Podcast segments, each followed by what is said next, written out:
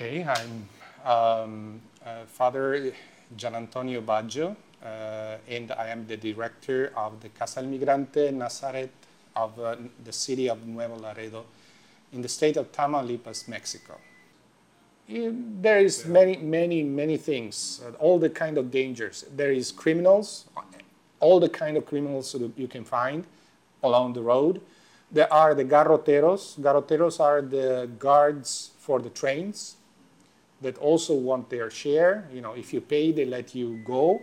If you don't pay, they uh, try to take you down on the train with the, uh, the batons. You know. Um, there are the police, the local police, the federal police, the immigration police that uh, also try to get money from them. So they stop them, they ask for money. If they don't give money, they deport them. You know. So also these kind of things. The criminals, they try to kidnap in big groups sometimes, like 40, 50 people at a time. They take them in special places and then uh, they tell them uh, to call their families by phone and ask for money for uh, ransom. If they don't pay the ransom, they get torture, torture and uh, um, sometimes they let them go if they see that they cannot get any money. And sometimes now now we saw what happened in San Fernando uh, like a month ago. You know, they kill everybody. 72 people killed because they didn't accept to give their uh, the numbers of their families to get the ransom.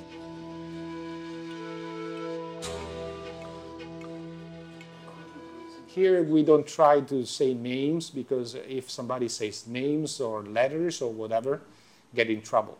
Uh, we get uh, menace uh, from you know from these kind of groups, and people who say names or say things about these groups here in Mexico they get killed. We, as an experience working with migrants so many years, more than 100 years working with migrants, whatever we do to, uh, as an obstacle to immigration, uh, wherever we try only to stop and to control immigration, it's always a failure. That is a scientific uh, uh, proven thing. Um, if you look at history and all the studies, political studies, uh, statistic studies um, on immigration, you will see that every country that wanted to stop immigration uh, miserably failed. So you have to find another solution. And the other solution is what now we are trying to fight for in the United States, that is a comprehensive immigration reform. So you need a legislation that is balanced between control and welcoming. You cannot stop completely anything. On the contrary, you make things wor- worse. Like here in Mexico, you know, I know that in Europe they try to stop uh, the migrants uh, in Africa, no, in the Mediterranean. And that caused lots of death. You know, how many people are dying in the Mediterranean Sea?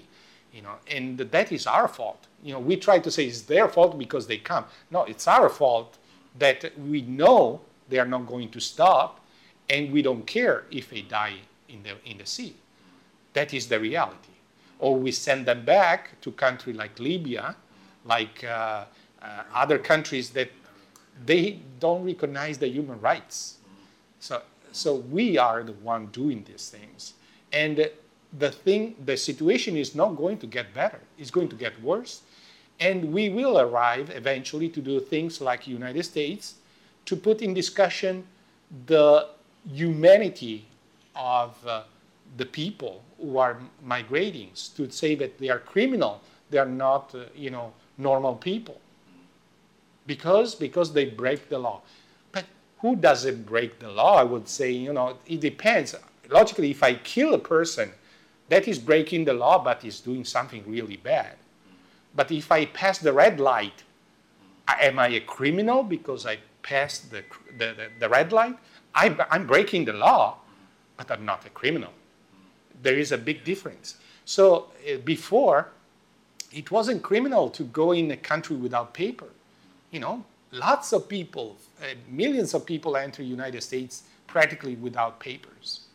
They made the paper later because uh, United States was open, needed the workers. They, you know, didn't have much problem to do the paperwork afterward. And now they changed the rules. So we change the rules and we make it impossible for people to be legal.